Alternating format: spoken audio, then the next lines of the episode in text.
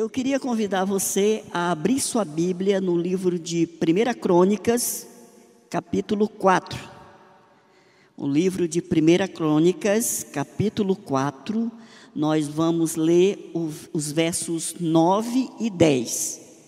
1 Crônicas fica no início da Bíblia, capítulo 4, nós vamos ler os versos 9 e 10. Amém? Vamos lá. Diz assim a palavra de Deus: Foi Jabes, mais ilustre do que seus irmãos. Sua mãe chamou-lhe chamou Jabes, dizendo: Porque com dores o dei à luz. Jabes invocou o, Senhor, o Deus de Israel, dizendo: Ó, oh, tomara que me abençoes e me alargues as fronteiras, que seja comigo a tua mão e me preserves do mal de modo que não me sobrevenha aflição. E Deus lhe concedeu o que ele tinha pedido. Eu queria repetir essa leitura com você. 1 Crônicas, capítulo 4, verso 9 e 10, diz assim: Foi Jabes mais ilustre do que seus irmãos. Sua mãe chamou-lhe Jabes, dizendo: Porque com dores o dei à luz. Jabes invocou o Deus de Israel, dizendo: Oh, tomara que me abençoes e me alargues as fronteiras, que seja comigo a tua mão e me preserves do mal, de modo que não me sobrevenha aflição. E Deus lhe concedeu o que ele tinha pedido. Amém? Glória a Deus. Eu queria convidar você a colocar a sua mão no coração e vamos orar mais uma vez ao Senhor. Senhor, nós te damos graças essa manhã por esse tempo precioso, pela tua palavra, Senhor, que é a única capaz de saciar a necessidade do nosso espírito, da nossa alma essa manhã, Senhor. Nós estamos assentados à tua mesa. Nós queremos comer de ti, Senhor, que é o pão vivo que desceu do céu. E nós abrimos nessa manhã o nosso coração para que o Senhor possa através da tua palavra, penetrar nas nossas vidas e operar o teu milagre, fazer aquilo que está no teu coração. Senhor, nós separamos esse tempo a ti, nos consagramos a ti e queremos ouvir a tua voz. Em nome de Jesus, Pai. Assim nós oramos. Amém. Amados, é, o livro de Crônicas, primeira e segunda Crônicas, relata relatam a, a história de Israel, é o, o mesmo que está escrito em 1 e 2 Reis, 1 e 2 Samuel. Algumas coisas não foram escritas nesses livros, então surgiu o livro de 1 e 2 Crônicas. No início era somente um livro, depois foi dividido em dois e ficou 1 e 2 Crônicas. Portanto, 1 e 2 Crônicas relatam aquilo que aconteceu em 1 Reis, 2 Reis, 1 Samuel e 2 Samuel. Nos reinados de Davi e Salomão. E é um livro que, quando você começa a ler 1 Crônicas, você vai achar meio enfadonho, é difícil para ler, porque você começa a ver a genealogia Vale lembrar que esse livro foi escrito num tempo em que o povo de Israel estava voltando do exílio da Babilônia. O povo tinha ficado escravo por 70 anos. E agora ele estava, ele estava voltando para Israel. Israel estava como que abandonada. É nessa época que Neemias está construindo os muros de Jerusalém. Jerusalém estava desamparada, como dizer assim, o povo está voltando do exílio, do tempo da escravidão, ele está chegando de novo em Israel. Israel não é governado pelos judeus, é governado por um persa. E o povo está ali, na expectativa do que vai acontecer. Há incerteza, há insegurança, porque está tudo diferente de quando eles partiram. É um clima de incerteza, de insegurança. Israel está voltando, é como se fosse alguém que se desviou dos, caminhos do Senhor, caiu, passou um tempo fora, sofreu e agora está voltando. Ele nunca volta no auge, ele volta ainda devagar para conquistar algumas coisas, aquilo que ele perdeu. Outrora houve glória, mas agora não há. Agora há tristeza, há um sentimento de, de, de solidão. A, a presença de Deus não é manifesta mais naquele lugar com tanta frequência. O povo chega num lugar onde, apesar de ser o seu lugar, está sendo dominado por, outros, por outro povo. Há insegurança, há incerteza, e essa é a realidade, esse é o pano de fundo do livro de 1 e 2 Crônicas. Então, quando Esdras começa a escrever o livro, ele começa a relacionar a genealogia. É como se Deus estivesse construindo agora algo novo. E para iniciar esse novo, Deus lembra da aliança que ele fez lá no início. Os povos que estão debaixo dessa aliança, ele começa a relacionar, Esdras, começa a relacionar esses povos, a genealogia desses povos, de Adão até após o exílio. E são muitas pessoas, são muitas pessoas, são nomes difíceis, são nomes que provavelmente eu nem você colocariam no filho nosso. Alguns nomes são esquisitos, não são nomes fáceis de pronunciar. E do capítulo 1 ao capítulo 9, somente isso que acontece. É a genealogia. É Deus falando dos antepassados, das alianças que foram feitas.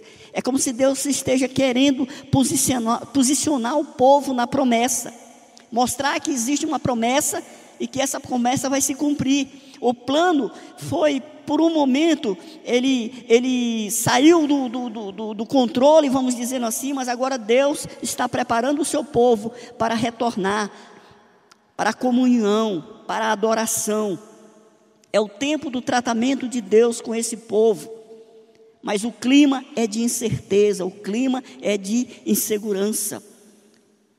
E começa a lista das pessoas.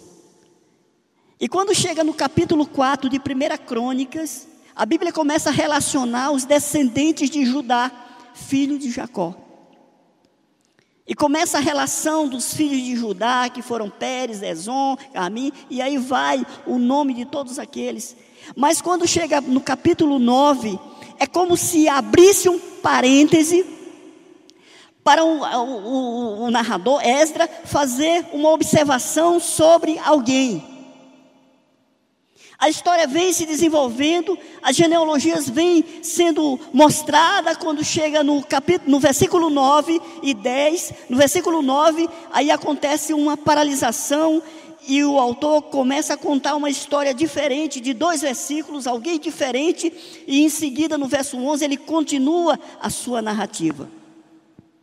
A Bíblia, ela é linda, porque ela nos mostra, nos mostra umas coisas fantásticas. Todas as vezes em que a Bíblia estiver construindo uma narrativa e ela para para falar de outra coisa e depois ela continua, é porque existe uma pérola, existe algo precioso colocado ali e que nós precisamos colocar a lupa para que a gente enxergue mais profundamente aquilo que foi escrito. Exemplo, a Bíblia está contando a vida de José, a trajetória de José. E no meio da sua trajetória, a Bíblia para e começa a contar a história de Judá e Tamar, que é uma situação que acontece ali, uma situação difícil, mas uma situação muito profunda. E logo em seguida retorna falando da história de José, o complemento. Quando Jesus é chamado por Jairo para ir na sua casa, para socorrer o doente. A Bíblia diz que quando Jesus sai para a casa de Jairo, acontece algo. Uma mulher com fluxo de sangue vem e toca nas vestes de Jesus. Essa história é contada dentro do contexto dessa história do pedido de Jairo. Em seguida, continua, Jesus faz a visitação na casa de Jairo. Mas é uma história dentro da outra. E assim acontece aqui em 1 Crônicas. O autor dá um destaque especial nesse homem chamado Jabes. Alguns chamam Jabez. Eu prefiro pronunciar Jabes. O texto diz que o nome da mãe de Jabes, na verdade, não fala do nome da, da mãe de Jabes. O texto não diz o nome da mãe dele. O texto não diz o número e o nome dos irmãos dele, mas diz que ele foi ilustre. Diz a palavra que nós lemos: Jabes foi Jabes mais ilustre do que seus irmãos. Portanto, a Bíblia deixa no anonimato a mãe, porque não fala o nome, não fala o nome dos irmãos, mas dá um destaque especial a Jabes. Diz que ele foi ilustre diante dos seus irmãos. Ele se destacou, ele foi alguém diferente. E por isso ele está escrito, por isso a sua história está escrito nesses dois versículos da Bíblia. Um homem que foi, numa multidão de pessoas que está escrito, ele teve uma atenção especial, porque ele foi alguém ilustre, ele foi alguém que se destacou, ele foi alguém que fez a diferença, diferença no seu tempo. O texto continua dizendo: Sua mãe chamou-lhe Jabes. Por quê?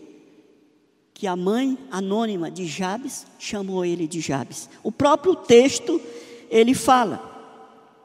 E vale lembrar que era comum na cultura judaica o nome ter relação com o momento do nascimento. Quando a criança nascia, o momento, aquilo que estava acontecendo ali, servia de inspiração para que os pais colocassem o nome dos filhos. Por que, que ela chamou ele de Jabes? Por que, que a sua mãe deu o nome dele de Jabes? Jabes significa filho que causa dor. A tradução de Jabes é mais ou menos isso: o filho que causa dor, o filho do sofrimento. Por quê? Que ele gerou sofrimento na sua família. O próprio texto também explica, chamou-lhe Jabes dizendo: Porque com dores dei a luz.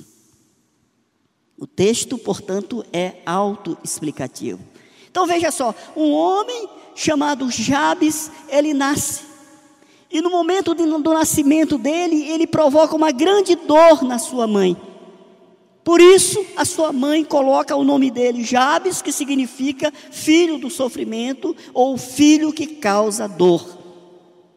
É difícil uma pessoa, é difícil um filho ser lembrado assim, como alguém que causou sofrimento alguém que causou dor, alguém que causou tristeza, mesmo sem querer. Assim, Jabes era lembrado por quem a gerou, a sua mãe, como alguém que gera sofrimento, alguém que causa dor. Jabes tinha tudo para ser uma tragédia anunciada.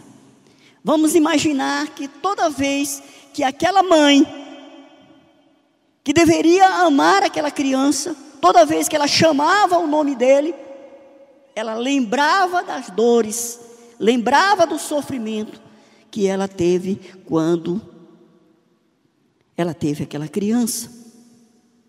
É alguém que lembra o sofrimento, é alguém que está ligado ao sofrimento. E vem a primeira pergunta para você: como você é visto na sua família?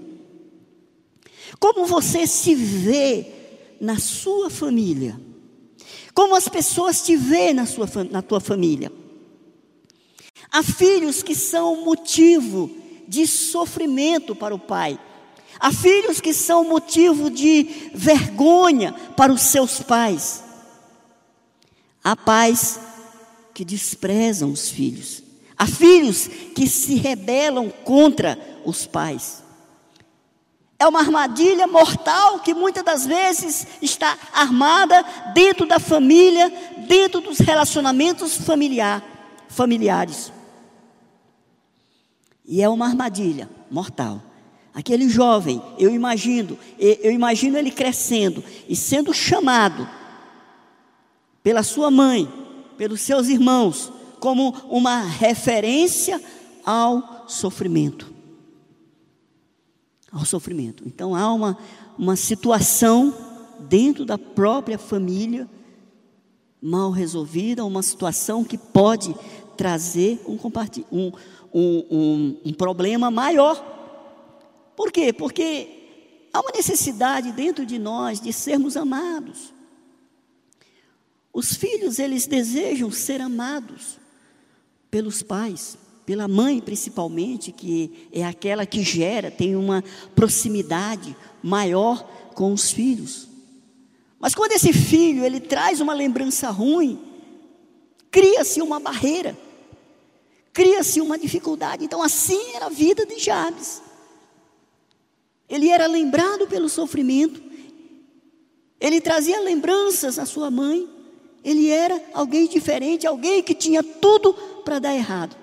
Era, portanto, uma bomba, uma tragédia que poderia ter um problema maior a qualquer momento. Portanto, era uma situação dentro da casa.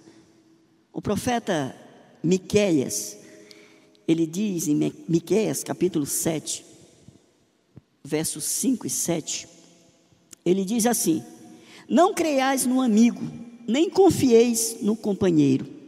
Guarda a porta de tua boca, aquela que reclina sobre o teu peito. Porque o filho despreza o pai, a filha se levanta contra a mãe, contra a mãe, a nora contra a sogra. Os inimigos do homem são os da sua própria casa. Quando o profeta Miqueias está denunciando isso aqui, no livro que leva o seu próprio nome, ele está, na verdade, falando da corrupção moral que existia em Israel naqueles dias. E ele está traçando o perfil de uma família naqueles dias, onde, se você for analisar o texto, o marido não confiava na esposa, nem vice-versa, e os filhos estavam rebelados contra os pais. Portanto, a corrupção moral de Israel tinha sua origem dentro da família. As famílias eram desajustadas e isso fazia com que a corrupção moral viesse sobre Israel. Perceba que é um desajuste no lar que traz o mal no primeiro momento para a família, em seguida ele se estende para a sociedade. Por quê? Porque a família é a base de toda a sociedade. A família é algo precioso. E o problema aqui, segundo o profeta Miqueias, começa no casamento, quando não há confiança entre o marido e a esposa. É dormindo com o inimigo. Essa desavença, ela se estende sobre o lar, trazendo rebeldia dos filhos. Os filhos se rebelam contra o pai. A origem dos problemas na família, portanto, está no casamento, no relacionamento marido e mulher. Quando esse relacionamento ele tem problemas, isso automaticamente vai vir sobre a vida dos filhos. Os filhos, eles são, na verdade, o termômetro do lar, eles são o reflexo do relacionamento dos pais. Nós estamos vivendo dias de ajustes nas nossas famílias. Eu queria convidar você a trazer pelo Espírito de Deus, essa visão para o seu espírito também. Vivemos dias de confinamentos, onde estamos convivendo mais juntos, próximos. É um tempo de efetuarmos acertos. É um tempo em que nós precisamos estreitar os relacionamentos. É um tempo que nós precisamos conhecer mais as pessoas da nossa família. Talvez você conheça pessoas que estão presas nessas armadilhas. São filhos que se voltaram contra os pais, pais que se voltaram contra os filhos. Talvez você tenha conhecido familiares que vivem essa realidade, onde o lar, na verdade, que deveria ser um ambiente de paz, de crescimento, de ajuste, se torna um campo de batalha, com muitos inimigos,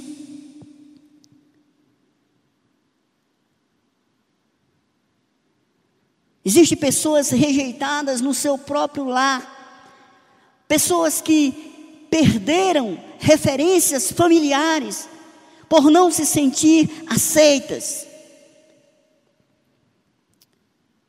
E nós precisamos ajustar essas coisas, aproveitar o tempo, aproveitar a oportunidade.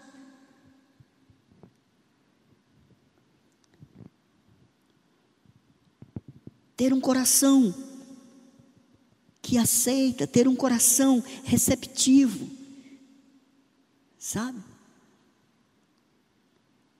Eu, uma das coisas que eu gosto, entre as coisas menos usuais que eu gosto, eu gosto de, de histórias de presídios.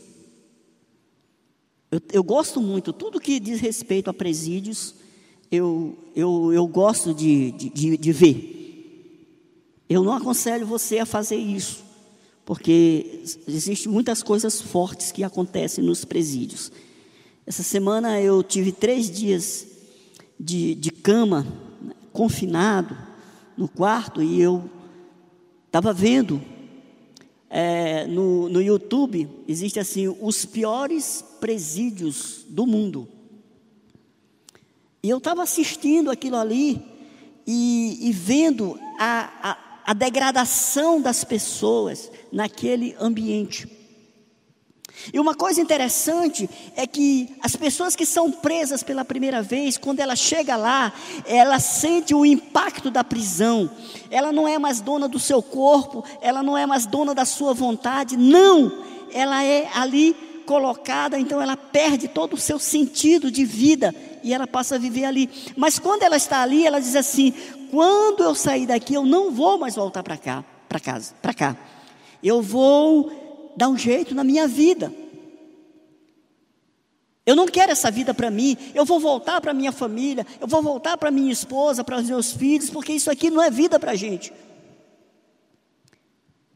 E aí a pessoa cumpre a pena dele lá, sei lá quantos anos, e ele sai. Mas só que acontece o seguinte: quando ele sai de lá, ele sai diferente. Muitas vezes ele não é aceito pela sua própria família, ele não é aceito pela sociedade, e ele chega ali, ele contempla a liberdade e ele não sabe viver com a liberdade. Ele perdeu a percepção do que é ser livre. E aí o que, que ele faz? Ele volta ao roubo para ele voltar para a prisão. E você vê aqueles caras que já passaram cinco, dez vezes pelo presídio. Eles aprontam lá fora e voltam. Eles não se sentam, sentem mais aceitos pela sociedade e pela família. Então eles fazem do presídio o seu lar. Aquela vida ruim perde, eles perdem a percepção daquela vida ruim e começam a viver uma vida na prisão de presidiário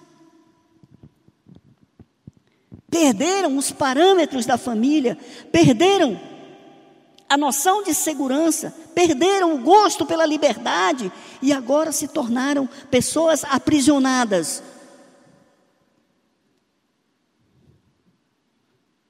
Assim, muitas pessoas vivem. Assim, muitas pessoas vivem sendo consumido pela dor, pelo sofrimento porque não se sentem aceitos nas suas famílias, não se sentem aceitos nos seus grupos de relacionamento. Jabes tinha tudo para ser um anônimo, Mas não, ele não se fez de vítima, ele não aceitou o rótulo, ele resolveu não ser um fardo para a sua família. Devemos sempre decidir em quem cremos. Jabes olhava para sua mãe, ela olhava para ele, via sofrimento. Mas ele sabia que existia alguém que tinha um pensamento diferente em relação a ele.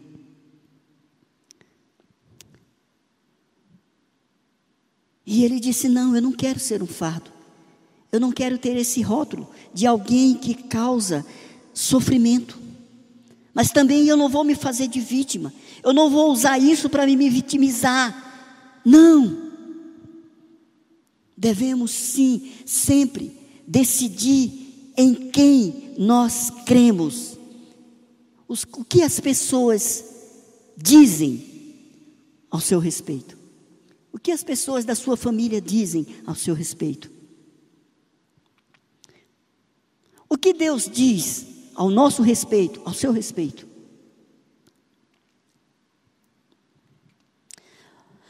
Uns dizem assim: ah, eu nasci assim, nada vai mudar. Eles se acomodam com a situação, eles se. Eles se acomodam com a situação, eles aceitam os rótulos, eles aceitam o que as pessoas dizem a respeito dele. Geralmente são pessoas fragilizadas, aprisionadas pelas circunstâncias. A família, muitas vezes, é o lugar onde as pessoas são feridas. A família, que era o lugar, que é o lugar de acolhimento, é o lugar onde nós somos inseridos para que a partir dali a gente desenvolva a nossa vida, o nosso caráter, quando esse projeto chamado família, ele falha, nós ficamos sem referências, nós ficamos sem rumo. Quantos casamentos não se desfazem e os filhos ficam ali, jogados para um lado, para o outro, sem uma referência familiar. Quando nós vemos para a nossa sociedade nos nossos dias, nós vemos muito parecido com a situação de Israel, quando Miqueias, ele fala da corrupção moral.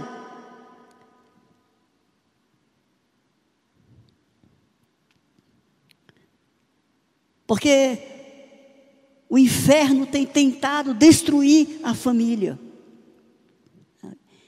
Tem tentado destruir os casamentos.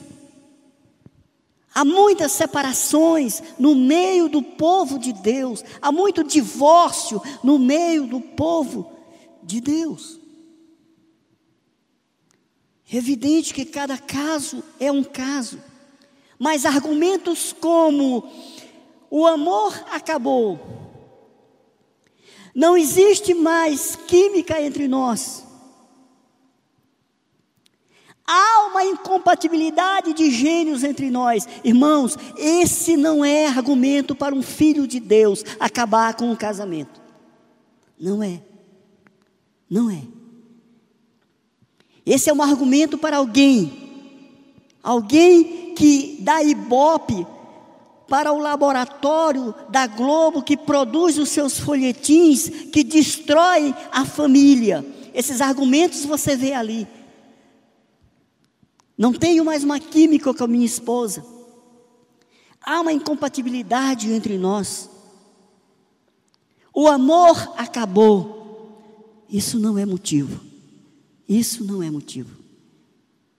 Não é motivo para separação. Não. Deus abomina o divórcio. Cada ruptura traz feridas. Por mais que você não queira admitir, por mais que você não queira admitir, quando acaba um relacionamento, vai uma parte de um com o outro. Você não consegue ficar inteiro, sabe? Porque há uma ligação de alma. sabe? E isso é, é perigoso, isso é perigoso. Então, entenda, querido, o que o Espírito de Deus está dizendo essa manhã. Há um tempo de ajuste, há um tempo de reconciliar, há um tempo de você rever os seus valores como marido, você rever os seus valores como esposa. É um tempo de você chamar Jesus para dentro desse relacionamento, para que haja mudança de comportamento, para que haja mudança de atitudes.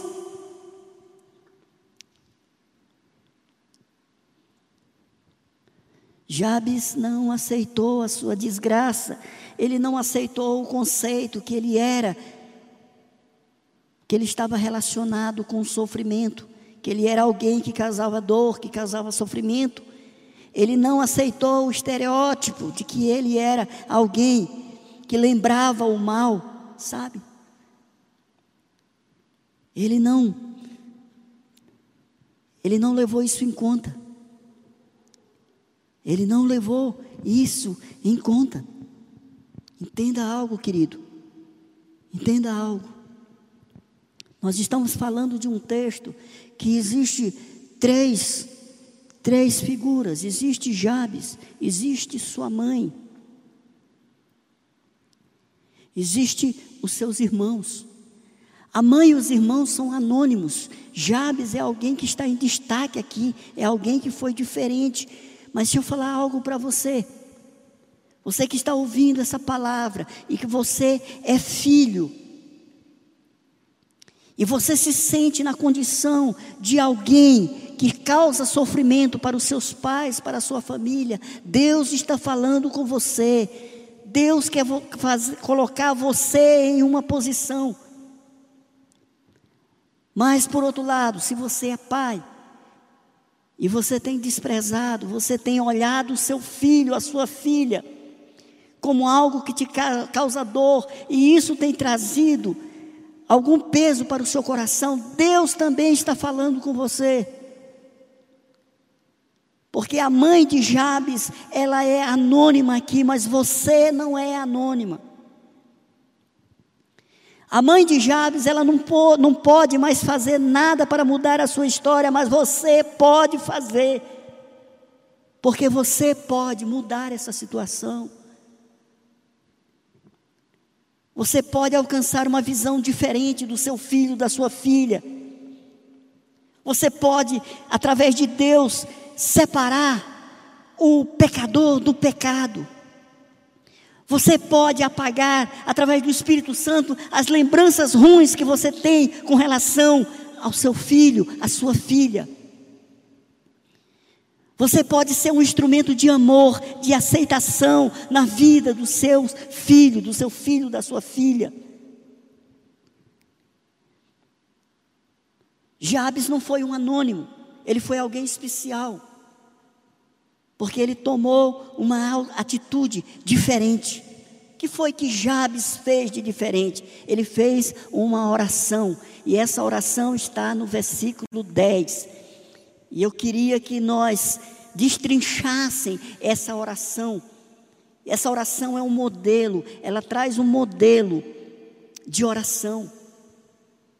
Essa oração é muito poderosa, é muito preciosa. Existe um livro chamado a oração de Jabes, que ele é baseado nessa oração. Essa oração ela tem mudado vidas em todo o planeta. Pessoas que têm derramado o seu coração a entender esse versículo, a compreender, a manifestar esse versículo com singeleza de coração, têm recebido, alcançado grandes bênçãos de Deus. Jabes disse: Não, eu não quero saber do meu passado, eu não quero saber da dor que eu casei. Não, eu quero uma história nova para a minha vida. Eu sei de alguém que pode mudar a minha vida.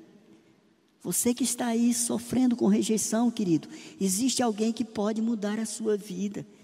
Existe alguém que tem uma visão diferente de você diferente dos seus pais, diferente dos seus irmãos, diferente das pessoas que você ama.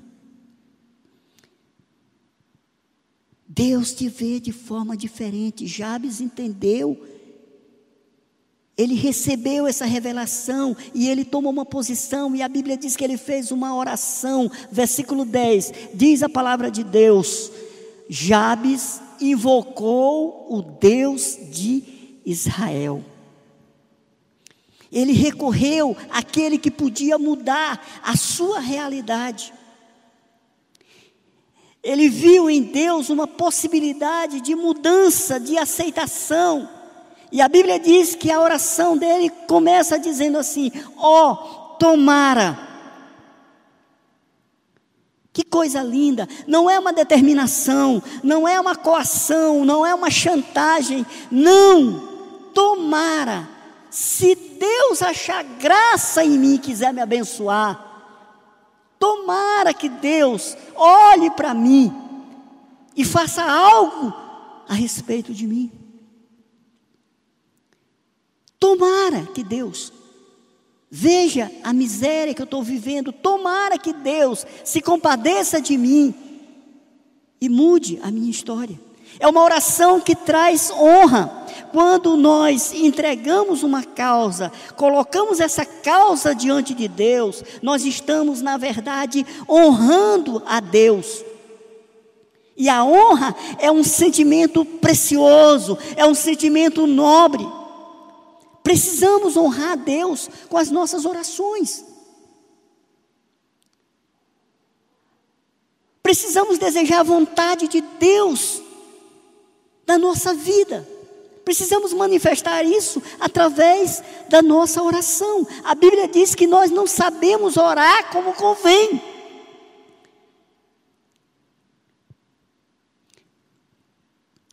Mas Jabes encontrou a chave. Ele diz: Tomara, tomara que Deus me abençoe. Tomara. Tomara que me abençoes. Ele queria tão somente ser abençoado. E essa oração agradou a Deus, porque ela é uma oração que traz honra, coloca Deus na, no, no controle da situação. É uma forma de honrar Deus. Nós precisamos honrar Deus, nós precisamos honrar as pessoas também. Muitas vezes honrar Deus é honrar pessoas. Eu louvo a Deus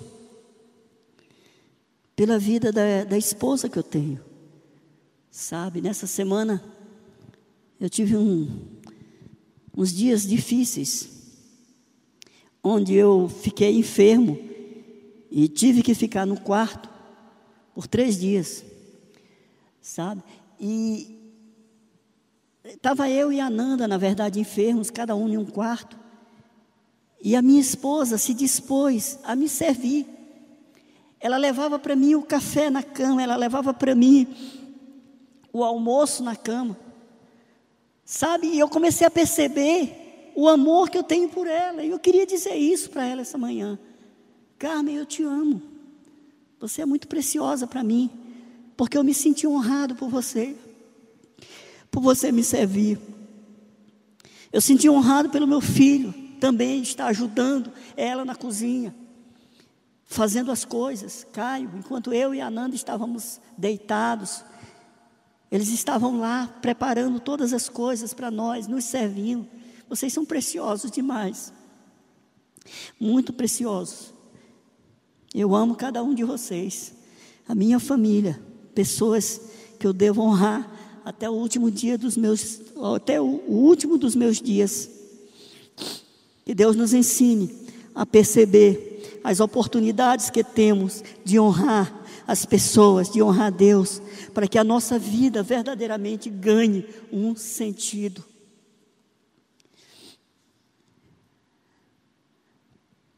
Jabes continua, ele diz: Ó, oh, tomara que me abençoes e me alargue as fronteiras. Jabes queria ser abençoado, mas ele não queria só isso. Ele não queria simplesmente a bênção, ele queria que Deus, que Deus estendesse,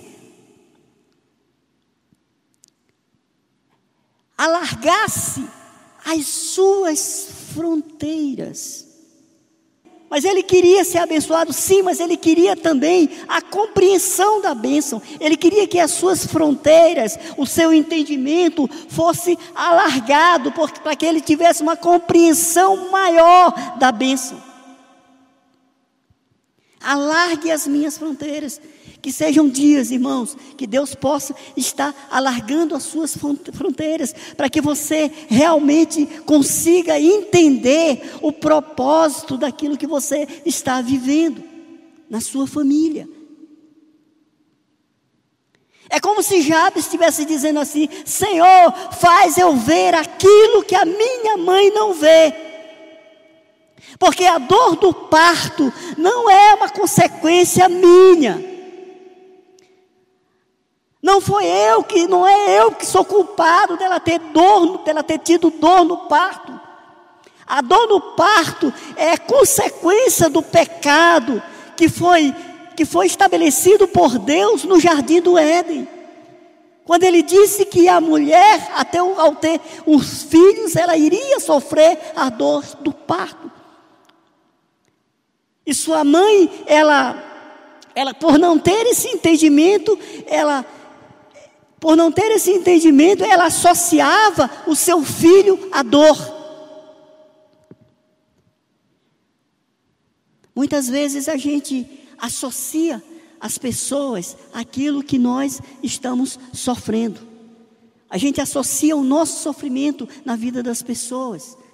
A gente coloca as pessoas como o bode expiatório do nosso sofrimento, da nossa mazela. E Jabes, ele quer um entendimento maior, ele quer compreender aquela situação pela qual ele foi inserido. Ele está dizendo: Olha, eu não sou culpado, mamãe, pela dor que a senhora sofreu. Não! Isso é consequência do pecado. A senhora precisa entender, desassociar a minha visão da visão da dor, porque isso não tem nada a ver comigo. A dor vem sobre nós como consequência do pecado. Nós não podemos acusar as pessoas por aquilo que nós estamos sentindo. Jabe está dizendo: Senhor, eu quero enxergar aqui, além daquilo que os meus olhos naturais me mostram. Alargue as fronteiras dos meus relacionamentos. Eu quero me ver além dos meus defeitos, eu quero ver além dos defeitos do meu cônjuge, eu quero ver além dos defeitos dos meus filhos. Me dê olhos espirituais, me dê ouvidos espirituais.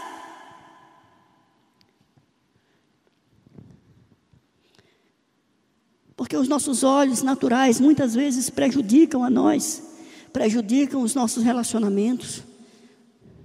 Vemos as pessoas na ótica do pecado, embaralhamos essa situação, confundimos e odiamos aqueles que precisávamos, precisávamos amar.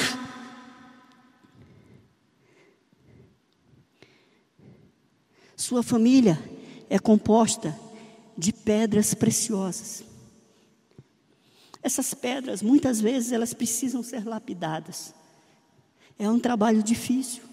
A família, ela não nasce pronta. Os filhos, eles não nascem prontos. Não existe casamento perfeito, mas há um trabalho a ser feito. E o Senhor, aquele que idealizou o casamento, aquele que idealizou a família, ele nos ajuda a viver uma vida que seja digna dentro do nosso casamento, dentro da nossa família.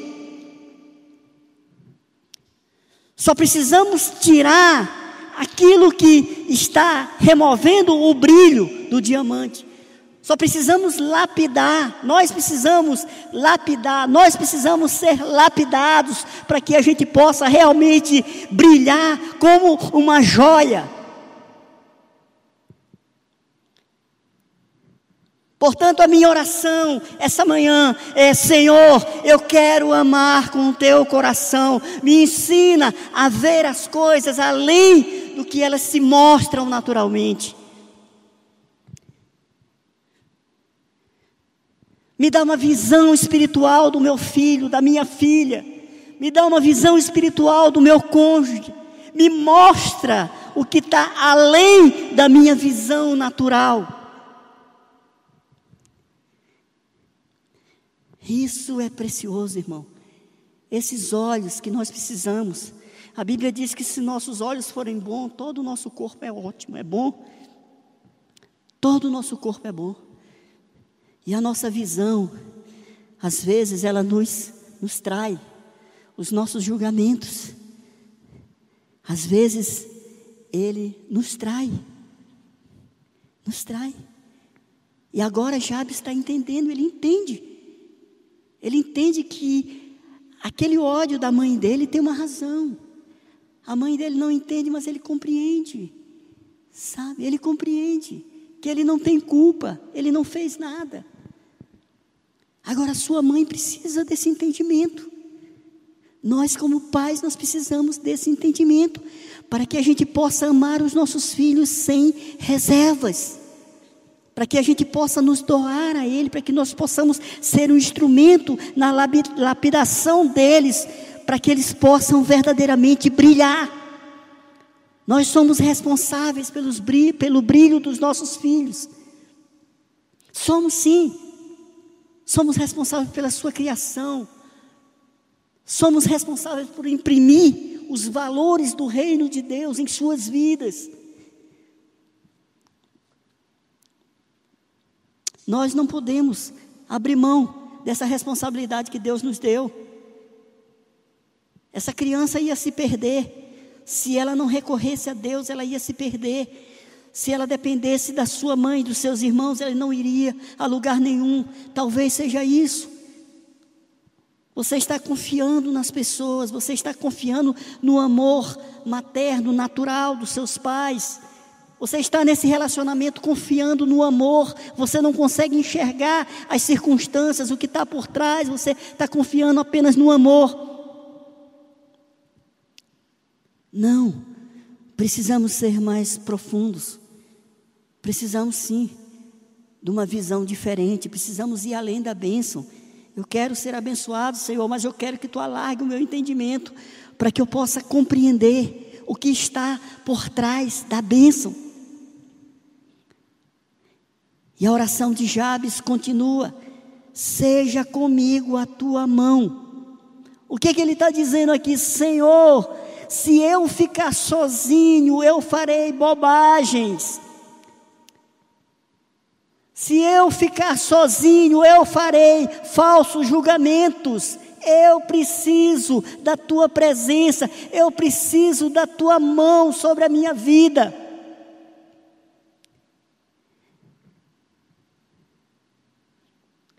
Eu preciso que o Senhor me ajude nas questões da minha vida, da minha existência. Eu quero me encontrar nessa família, eu quero me encontrar em Ti, Senhor. Eu preciso eu não aguento mais essa vida de sofrimento, de colocar minha expectativa nas pessoas e elas me decepcionam. Eu quero algo novo, eu quero algo diferente, Senhor. Eu não, não, não quero um casamento medíocre. Eu não quero viver às margens de um relacionamento. Não, eu quero a plenitude daquilo que o Senhor tem para mim. Eu quero ter uma vida abençoada, eu quero ter um casamento abençoado, eu quero ser um pai maravilhoso, mas se a tua mão não estiver sobre mim, eu não conseguirei fazer isso, eu não conseguirei desenvolver essa missão. Você está entendendo isso? Tua mão sobre mim, ah Senhor, não se afaste de mim.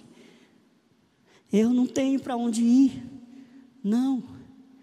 Nós vivemos dias muito difíceis. Eu estava falando para minha esposa essa semana: olha, quem não tem Deus, como é que está vivendo?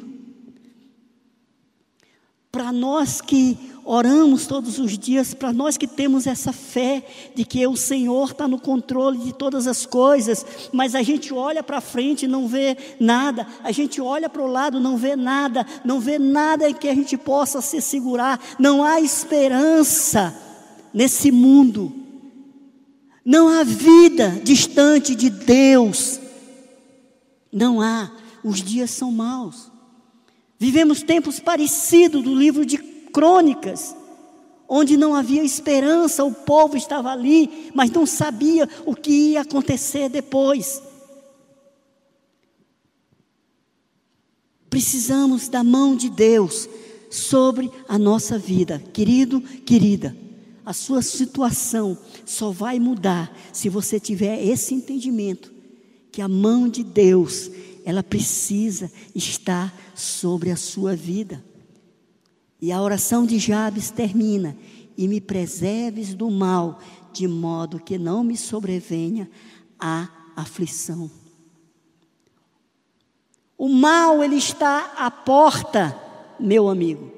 O mal ele está à porta. O que que Jabes está dizendo? Senhor, me preserve do mal para que não venha sobre mim a aflição. Ele entende que a aflição é a consequência do mal que o homem pratica. E o mal está batendo a nossa porta todos os dias. Todos os dias nós fazemos escolhas, todos os dias nós temos diante de nós situações em que vamos viver, que nós vamos escolher, e isso vai determinar aonde nós iremos chegar.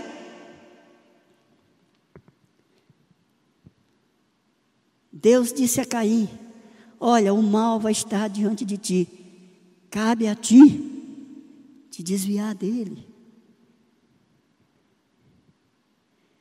O que Jabes está dizendo é: Senhor, não me deixe pecar, me ajude, porque se eu pecar, eu vou ter como consequência na minha vida a aflição, que é a consequência do pecado.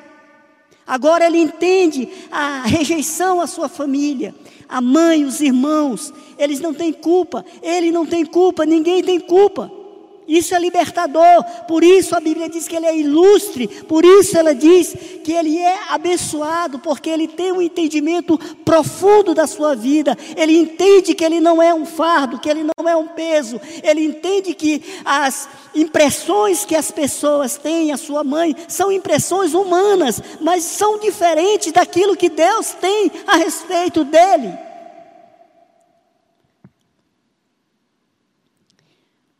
O texto termina dizendo: E Deus lhe concedeu o que lhe tinha pedido.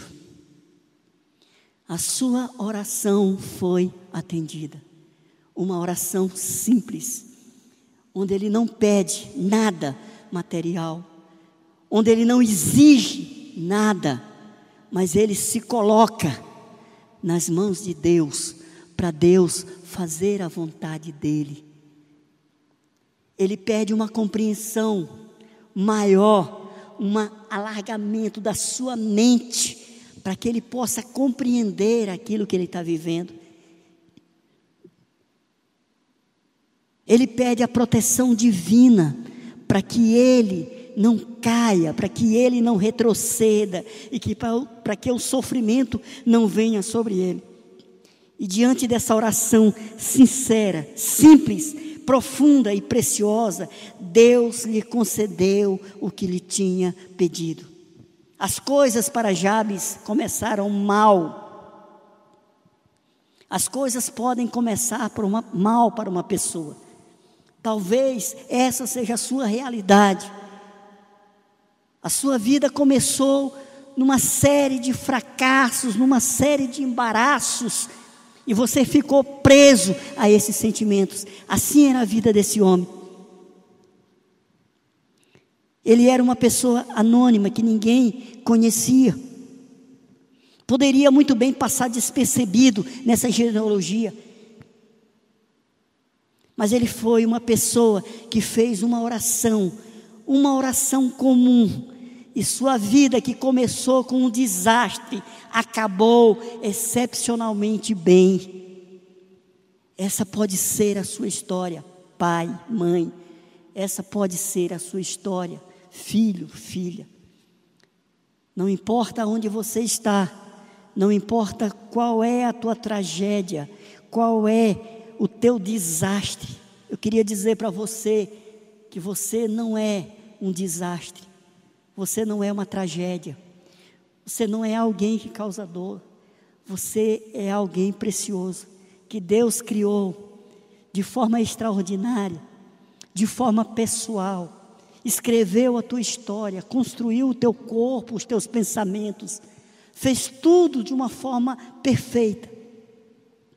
Talvez você esteja fora de prumo, talvez você esteja distante dessa realidade mas eu queria dizer para você que Deus tem pensamentos bons ao teu respeito. Deus tem pensamentos bons ao teu respeito. Esquece isso, deixa essa mágoa, deixa esses sentimentos, deixa esse sentimento de vítima. Busque o Senhor. Busque o Senhor, busque a visão de Deus para a sua vida, busque a visão de Deus para as pessoas, sabe? Deus faz toda a diferença na vida da pessoa. Deus tem uma história com você. Deus pode transformar essa situação do teu coração. Deus pode mudar a tua realidade. Basta você se entregar a Ele. Basta você se entregar. A Bíblia diz que Jesus, ele veio desfazer as obras do diabo. Jesus veio quebrar, destruir as obras de Satanás. E uma das suas obras é trazer esse lixo, esse entulho para os nossos corações, para que a gente não possa não ver a glória de Deus, para que a gente possa não, não ter acesso àquilo que Deus tem para nós. Saia dessa vida, meu irmão e irmã. Seja um instrumento de restauração. Pai e mãe, seja um instrumento de restauração na vida dos seus filhos. Filhos, Larguem dessa vida de rebelião contra seus pais. Não! Você está numa armadilha. Você está numa armadilha. Deixe esse sentimento de lado. Isso vai te prejudicar. Os teus pais são autoridades sobre a tua vida. Você deve honrar, independente do que eles fazem ou fizeram para você. Você deve liberar eles no seu coração. Porque senão você vai entrar numa armadilha. Existe um livro chamado A Isca de Satanás. Eu estou até lendo ele. Que o autor ele começa dizendo que ele fala dessa isca. Quem já caçou sabe como é que isso funciona. Você coloca uma isca que é uma, um objeto do desejo da vítima, daquele que, que está sendo caçado, e você traça toda uma armadilha em torno dessa, dessa, dessa isca.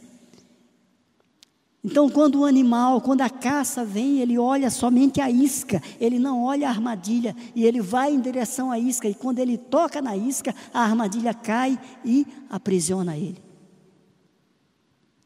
Quando um pai, quando um filho se rebela contra o pai, ele está dentro de uma armadilha que foi feita pelo próprio Satanás, porque vai contra os princípios de Deus. Quando um pai rejeita um filho, ele está também numa armadilha. Você precisa esvaziar isso do seu coração, você precisa pedir perdão para Deus por essa situação. Pedir como Jabes fez na sua oração. Ele invocou o Senhor dizendo: Tomara que me abençoes e me alargue as fronteiras, que seja comigo a tua mão e me preserves do mal, de modo que não me sobrevenha aflição. Só Deus tem a capacidade, através do Espírito Santo, de desnudar o nosso coração e mostrar verdadeiramente aquilo que está lá. Geralmente não são coisas boas, mas quando são tiradas, é uma restauração, é um alívio, é um peso que é tirado. Amém? Eu queria orar por você. Eu queria orar por você que é pai, você que é mãe, você que é filho, você que é filha. Eu queria propor a você um tempo de reconciliação na sua família, um tempo de ajustes, para que sua família seja uma família que glorifique o Senhor. Pai, nós te damos graças por essa palavra. Obrigado, Deus, pela vida de cada ouvinte, de cada irmão, de cada irmão, de todo aquele que está tendo acesso a essa mensagem, Deus.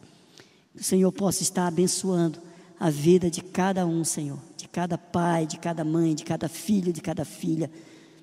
Ó Senhor, que o Senhor esteja trazendo o um entendimento através do teu espírito sobre cada situação, Pai. Que o Senhor esteja libertando os teus filhos.